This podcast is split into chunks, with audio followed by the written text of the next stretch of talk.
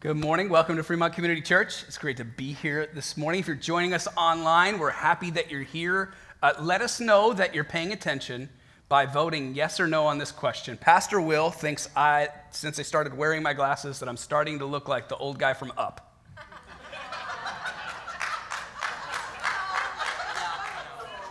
So if you're online, just uh, yay or nay. Do I look like the guy? No, not yet. Not yet. He says yes. All right, whatever. I need to lose some hair. Thank you, Neil. It's getting white quickly. Uh, let me pray for us before we uh, dive into the Bible this morning. Uh, God, thank you so much for uh, this time to be together. Thank you for this time to worship and remind ourselves of our need for you.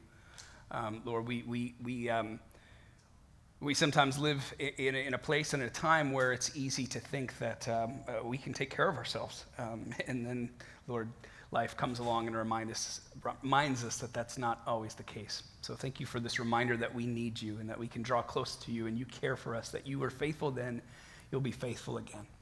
Uh, we, we open up your word because we want to hear from you, Lord. Um, speak to us. Uh, help, it, help your word make sense. And God, we just, uh, we, we, we're here to just encounter Jesus. Show us yourself. We want to know you. We want to be more like you.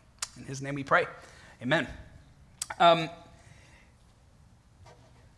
we're in this series uh, about Christ and culture, and we're looking to uh, Jesus. We're looking to Jesus. How did he interact with the world around him? How might that inform how we interact with the world around us? And one of the things that we have to recognize uh, when we're in studying God's word is that we're not starting in a vacuum. We're not starting as if uh, the church is brand new and, and we have no history and that there's no previous interaction with the culture around us. So we may have an ideal of what it looks like to interact with the culture around us. But one of the things we have to reckon with is that we come to this as a church family in this time and place uh, with the church having a reputation, good or bad. And, and you may know this, it's really hard to shake a reputation once it's earned or given to you. I know this because I had a reputation of being a poorly behaved child growing up. Uh, I've shared with you this story about how I uh, rebelled against my second grade teacher, Mrs. Finelli, on day one, and that set up a whole bad school year. That reputation of being a misbehaved child followed me throughout all of school uh, until later, even late in high school. In 10th grade, I was in geometry class with Ms. Gibson, and uh, we did not hit it off. Uh, we did not get along. I did not care. I did not care if I got a good grade. I just wanted to make my friends laugh. And after a while, she just started kicking me out of class. And I'm like, awesome, I don't want to be here. Uh, and so, so I would just wander the halls of the school while, uh, you know, she taught her class. And eventually I pushed Miss Gibson too far. Uh, about three quarters away uh, through the uh, school year, we had a confrontation, and I crossed the line. I said things I couldn't take back. I behaved so poorly that I received what was called a special F. Uh, my grade in the class was good enough to pass, but my presence was no longer welcome, and so I fail. And uh, it doesn't matter what I do, that's it. I've got to take geometry again last year. But joke's on you, Ms. Gibson. You're the only geometry teacher, so you get another year of this. so I went into my junior year, and I was like, hey, can we start over? And she just was like, I'll try. And, and I worked really hard to try to undo this reputation that I had earned.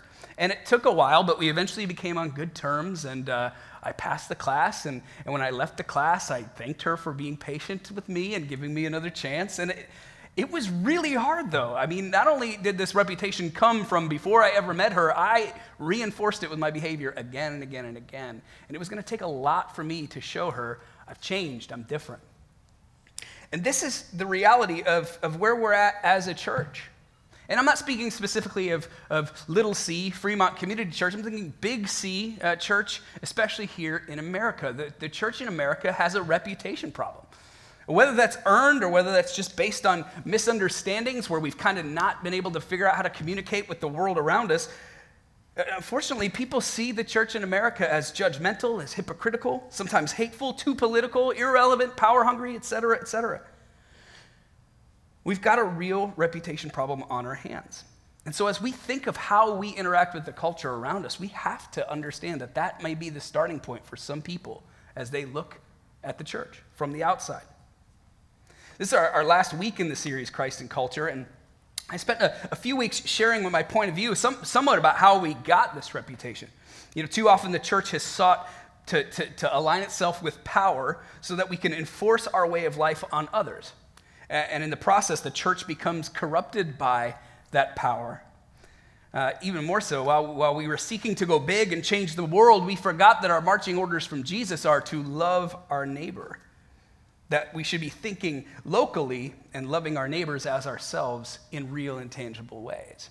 And so that's a part of how we got here. And this week I want to look one more time for uh, Jesus' words and his actions and how they might shape us for this cultural moment we find ourselves in as we are seeking to change our reputation with the world around us so that we might show people who the true Jesus is.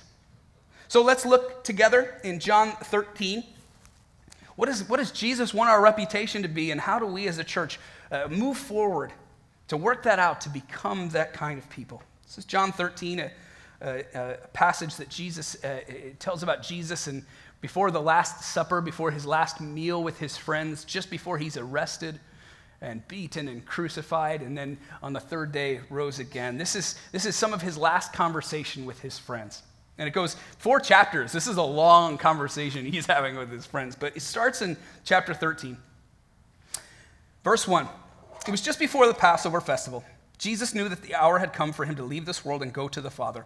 Having loved his own who were in the world, he loved them to the end.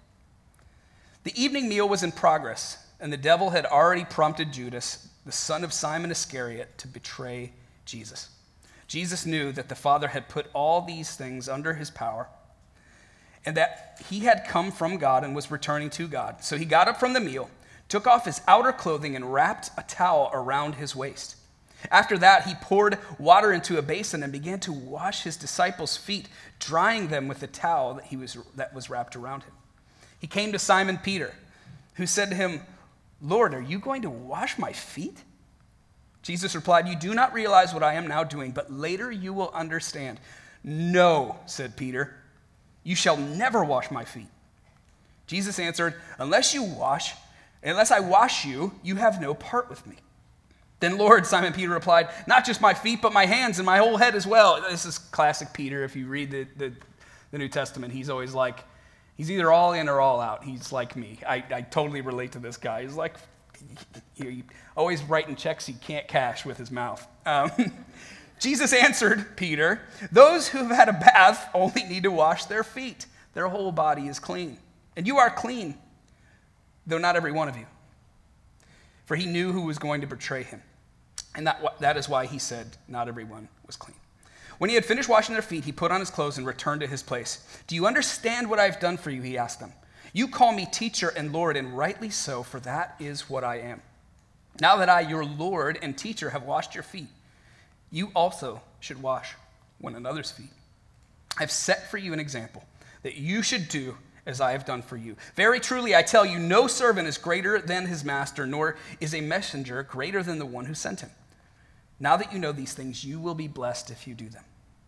I'm actually going to skip ahead to verse 34 because these verses are connected, but there's some other stuff in between. Verse 34 Jesus, after doing this foot washing ceremony, says this A new command I give you love one another. As I have loved you, so you must love one another. By this, everyone will know that you are my disciples if you love one another. I love this passage of Scripture. This passage of Scripture helps us to understand that love is not a uh, just words that we say. Love is not just some empty gesture, but love is demonstrated. Love is demonstrated. It's worked out. It's lived out. The story of Jesus washing feet, it's, it's one of these stories that has captured our imagination throughout church history. And Peter's pushback makes total sense if you view the world through worldly human eyes. They, they've come to call Jesus Lord. They're his followers. He is their leader, their rabbi. And so, the, in the power dynamic at play, what's most typical? Well, the followers, the servants, they exist to serve the leader. And this is not just any leader, and they know it. This is the Messiah of Israel, the one who is promised to be the Savior. This isn't just any rabbi, not any Lord. This is the one who will change the course of human history. So Peter's reaction makes sense. This is not how it works. You don't wash my feet, I wash yours. This isn't right.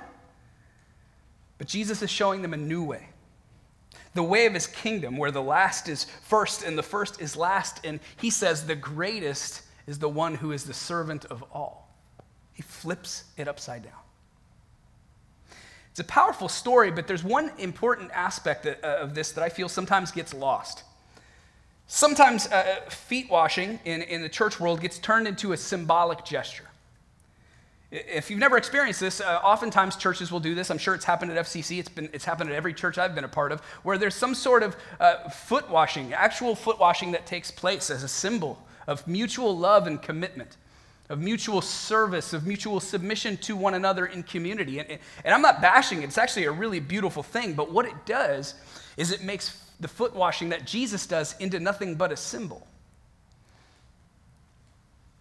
The story actually talks about the Jesus shaped love that we're called to, and we want to symbolize that, and that is cool. But for Jesus and his disciples, feet washing was not a symbol, it met a need, a real need. See, these, these guys aren't walking around with a pair of Jordans on. They're not walking around even with some Birkenstocks. They're walking around on these things. I call them Air Jesuses. This is literally the footwear they had. Poorly made, easily breakable most of your foot exposed. These are the sandals that people were wearing at the time, and their roads were at best dusty. You ever go for like a, a, hike on a trail, especially during a dry season, and you come back and everything is covered in dust from the waist down?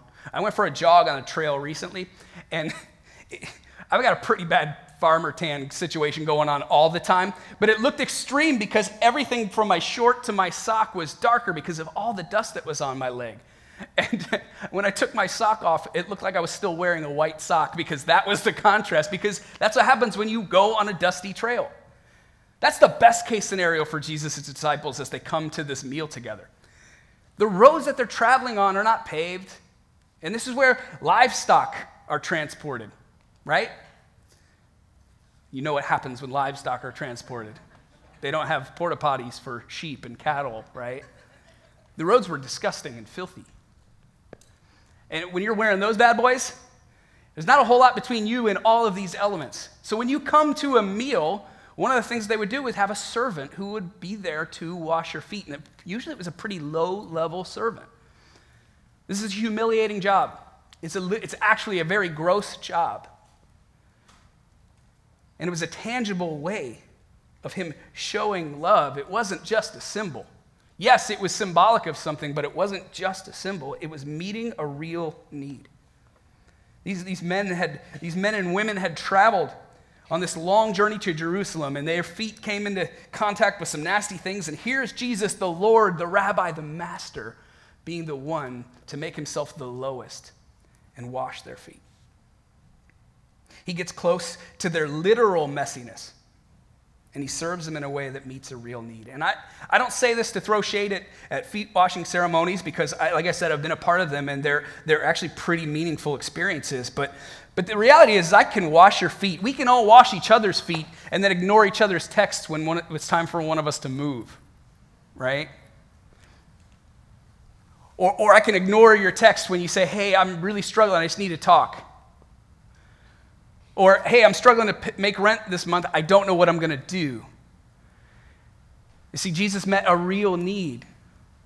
And when we talk about feet washing, what, what Jesus is setting up for us here to do is that love is demonstrated. It's not just a gesture, it's something that actually makes a difference in somebody's life, it's tangible. Look again at, uh, uh, at verse 12. When he had finished washing their feet, he put on his clothes and returned to his place. Do you understand what I've done for you? He asked them. You call me teacher and Lord, and rightly so, for that is what I am. Now that I, your Lord and teacher, have washed your feet, you also should wash one another's feet. I have set for you an example that you should do as I have done for you. Very truly, I tell you, no servant is greater than his master, nor is a messenger greater than the one who sent him. Now that you know these things, you will be blessed if you do them. He's saying, serve one another, love one another by serving each other in real and tangible ways. He's saying to us, I'm not above serving. and neither are you if you want to follow me. Be like me. And I love it. He promises blessing. When we do this, blessing will come. I don't know what that looks like, but he's saying you will be blessed when you do the things that I do. So love is demonstrated. It makes a real difference. It's active. But love is commanded as well. I, I want to hone in on that piece of this too. The love that Jesus is demonstrating here, he's commanding that we do it. And Jesus did a lot of teaching in his ministry. He taught us a lot about what God's heart for this world is. But he doesn't throw around a ton of commands, but here he does. And so when he does, we should probably pay attention, right? A new command I give you love one another.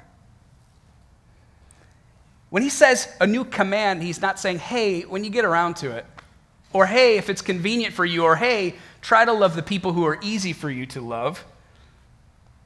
Now he's saying this is how people will know you are my disciples, my people my representatives. They'll know it when you love one another because that's what I'm all about. Well, why is this radical? I, I, think some context will help us to understand what Jesus is saying here because it's not just some easy thing he's throwing out there. Think of the people who we know are in the room. It says his disciples, it doesn't say the 12. We know the 12 are there, but there's probably more people there. It says his disciples were there with him for this meal. In that room was a tax collector. Matthew.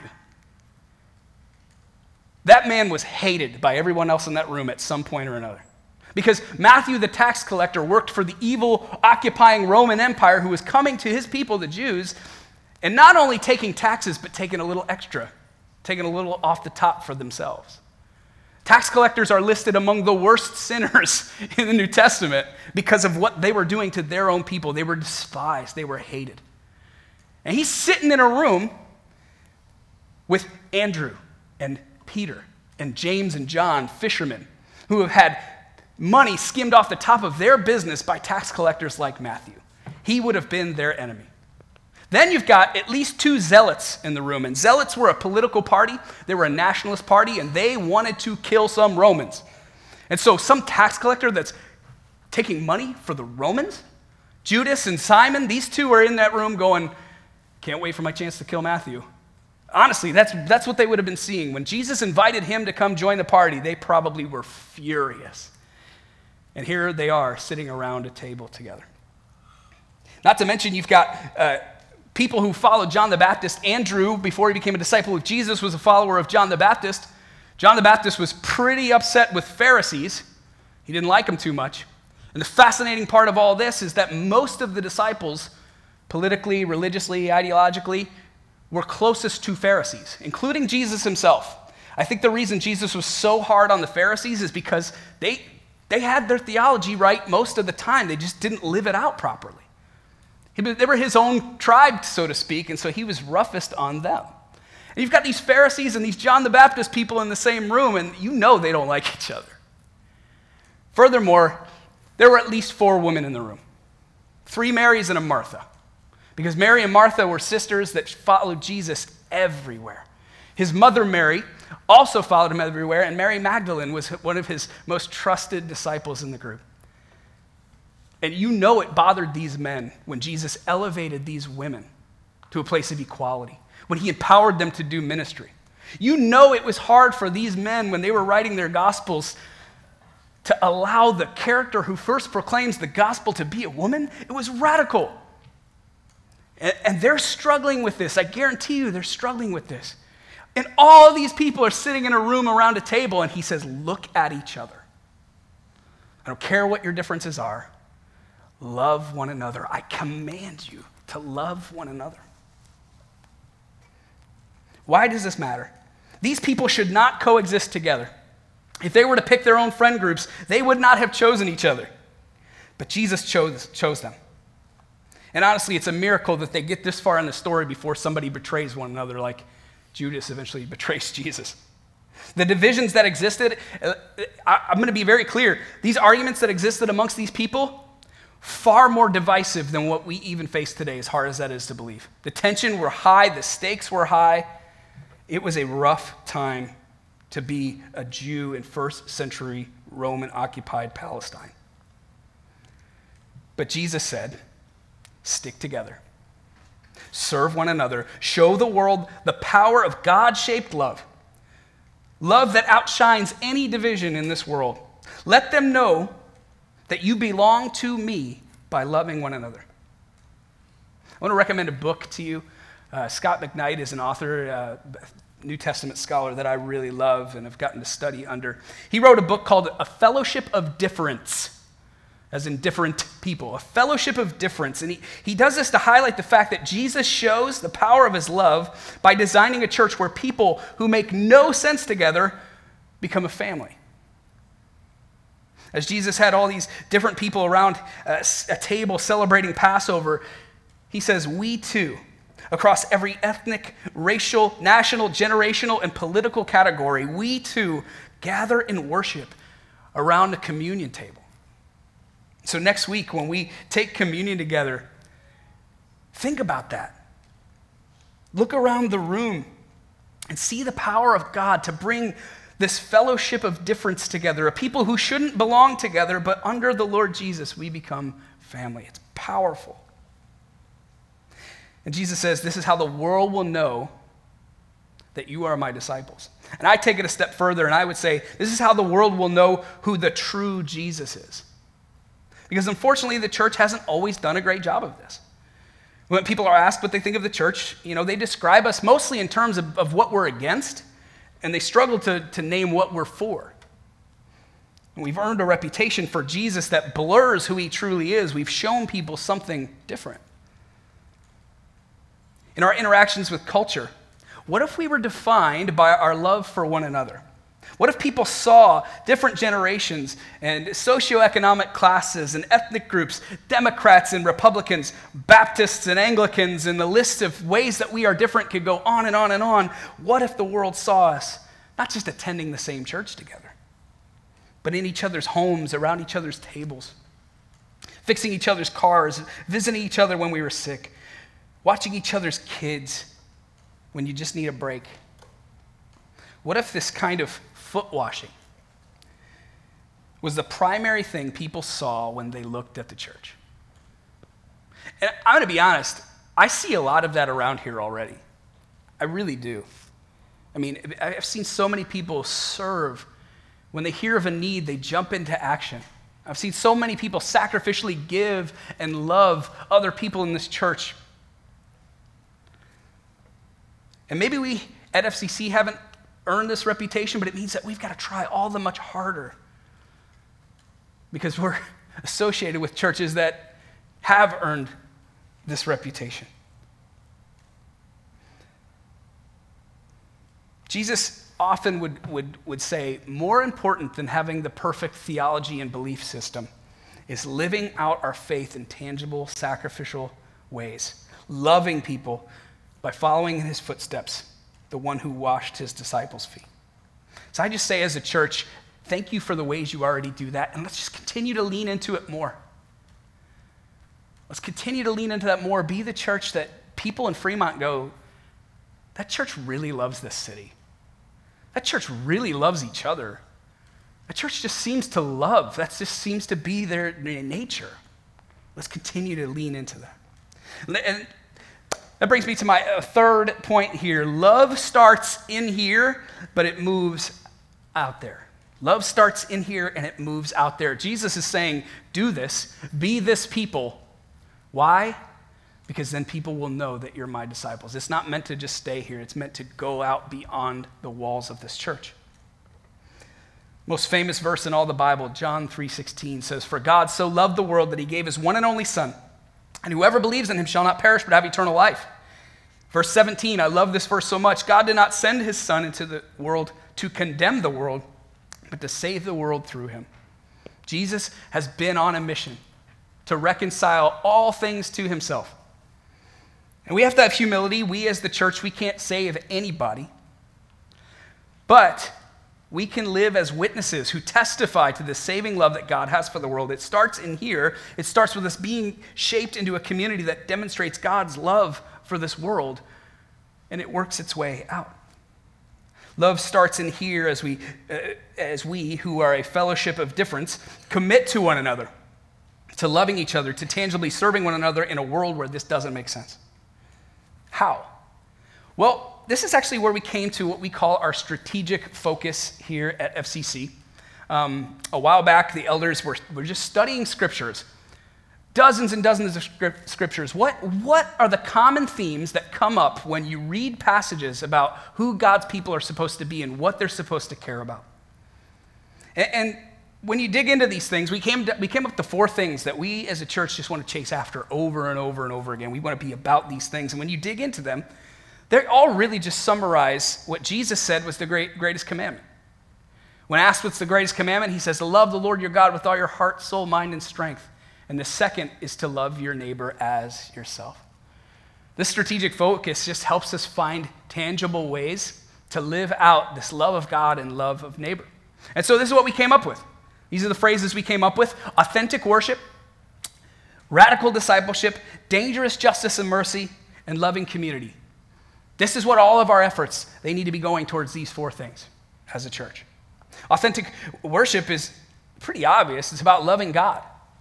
It's not just singing and praying, it includes these things, but authentic worship is a whole life response to the love that God has shown us. Through, through the life, death, and resurrection of Jesus Christ, he deserves our worship, our whole self. Those who truly understand the magnitude of God's love and grace that he has shown us, they respond with their whole lives to honor it. We love God because he first loved us. So we worship not as a show or for others. You know, we, we, we don't say clever words hoping that will impress God and make, make him love us more. Instead, we just live in ways that say, Thank you, Jesus. You have loved me, and I want that love to spill out into every area of my life. That's what authentic worship is. Radical discipleship is about giving our lives away. The world lives by individualism, but Jesus came to give his life away for the sake of others. And so that may seem crazy to other people, but when we fully commit to Jesus, it, costs us something. It costs us time, it costs us money, it costs us our own ego, and on and on. We invest in the lives of others relationally, even at the expense of ourselves. Because that's what Jesus did, and that's what he calls his disciples to do. Uh, I've said this before, but each of us should be able to answer the questions who is discipling you, and who are you discipling? And I especially want to encourage you if you've been following Jesus for a long time, it's easy to get stuck in a rut sometimes of thinking that, you know, discipleship is reading the Bible, praying, and going to church. But discipleship is more than that. Discipleship is, is pouring into other people and allowing them to pour into you. It's, it's coming here on Wednesday nights and watching adults of multiple generations come and play uh, this weird version of cricket uh, and, uh, and volleyball and whatever else we do to have fun together with our youth. It's watching people like me who've got gray hair trying to connect with young people and saying, Here's what God has shown me in my life. Can I share it with you? And hey, you've got a perspective on this world that I don't have. You've got something to offer me too. Let's disciple one another. Let's be in this relationship where we figure out together what it means to follow Jesus. It's not about being attenders of church, it's about investing in lives. When you give yourself away, this is the best part. Jesus says, Those who lose their life for my sake will find it. When you give your life away for the sake of others, you find true and abundant life. I believe it because I've seen it again and again. Dangerous justice and mercy. Something I touched on last week, so I'm not going to spend too much time on it, but dangerous justice and mercy is this mercy is showing God's love to individuals who are going through something, being merciful and helping take care of a need. Justice is then setting up systems that will help more and more people because the roots of the problem don't just stop with one person, they're everywhere. And so, how do we address the need on a bigger scale? Well, that's where justice comes in. So, for, for mercy, we, we help individuals as they go through things, and then we say, how do we make sure we take care of others in the situation? So we make ways to participate in systems. Right here in our own church, we've got a benevolence fund to help uh, people who, who call FCC their home through tough times. Um, that's, that's both acts of mercy, but then a system that's in place to help others, right? We partner with ministries like Compassion Network and Foster the City, organizations that have seen these huge problems that are going on in the world around us and say, we need to do something about this. Speaking of Compassion Network, last week we talked about compassion cards. We had nine compassion cards. We've had four people take compassion cards, so that means we have five more. This is a great way to show mercy, the love of Jesus in tangible form to somebody who's going through something. So maybe it's diapers. I'm not sure what all the needs are. I know diapers was a big one. Maybe it's something else. Before you leave, go and see Priscilla Highland out there at the, the, the Compassion Network desk and grab one of these compassion cards. Let's make sure we meet every one of these needs. I saved loving community for last because this is how I want to close this morning.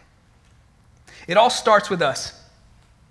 Jesus said, This is how the world will know that we belong to Him. I think this is the way the world will get the truest glimpse of who Jesus is.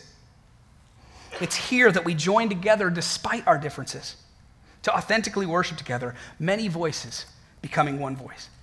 It's here that we pour into relationships with one another, not simply, simply looking to how I might live out my own faith and grow in my own faith, but the way we pour into each other and grow together. It's here that we take care of one another's needs through act, acts of justice and mercy. This is a powerful testimony in a world that looks to the church with skepticism. I don't want this to sound too harsh, but what if we just stop trying to be right all the time? What if the church just stopped trying to have a loud voice in our culture? What if we just said, hey, we're going to opt out of the arguments and the culture wars, and we're just going to focus on that? How do we become a church that is shaped by the love of Jesus Christ that washes feet, that every need is met, that everyone experiences the love of Jesus in real and tangible ways? What kind of testimony would that be to the world? Instead of telling people that the path to Jesus works, we just show them. We just show them that it works. We show them that it's life giving. As we talk about Christ and culture, this is what Jesus did, and he's calling us to do this again. He's calling us to return to this. When a world can't figure out how to deal with divisiveness between Democrats and Republicans, we're called to show them that it's possible. When the world can't sort through our racial history and wonders if healing is even possible, we are called to come together from every background and show it's possible. When Gen Z and baby boomer Christians don't seem to be even speaking the same language, let alone having any idea of how to understand the way the other person thinks and sees the world. We make space to come together to show the world as possible. What starts in here moves out there as we love our neighbors and we demonstrate that what is possible with God is impossible anywhere else. We show them who Jesus truly is. I'm going to invite the choir and the band to come back up. We're going to close in worship today. But I want to say this this kind of feet washing, this kind of community, it won't happen naturally, it won't happen by accident. In fact, it can only happen supernaturally with a group of Holy Spirit filled people who not only believe it's possible, but commit to it. And so that's the question I want to leave us with today. Will you commit to it? Can we commit to not just being attenders of a church, but being truly invested in this community? Serving and being served, loving and being loved. And just like Jesus did with nasty, disgusting feet, can we take the risk of getting close enough to each other and the messiness that we all bring into this place and say, no matter what, these are my people? It doesn't make sense that we're all in this together, but somehow here we are and we're all in this together. Let me pray. God, I just thank you for your word. I thank you, Lord, that, that as we're sitting out there looking for answers to how to, to deal with all these big world problems, you're taking your towel and washing feet. You're showing us the way. It's not to go big, it's to go small. It's not to try to dominate, it's to, to think locally and how do we serve. Jesus, you showed us the way. The Master, the Lord, you washed feet because you love us. God, help us to receive that love, to truly understand what that means. And as you've commanded, help us to turn around and share that love with one another. Help us to be the kind of church that just is oozing with love. That when people come here, that's, that's what they experience. God, may that, that burst its way out the doors of this church and into our homes and our neighborhoods and our schools and our workplaces, everywhere that you have us, Lord. May your church, with this reputation that we've earned, whether it's fair or not, may we gain a new reputation as Jesus people who love the way that Jesus loved. It's only possible by your Spirit, Lord. Fill us with your Spirit. Continue to show us the way. Make what is impossible possible. We pray in Jesus' name.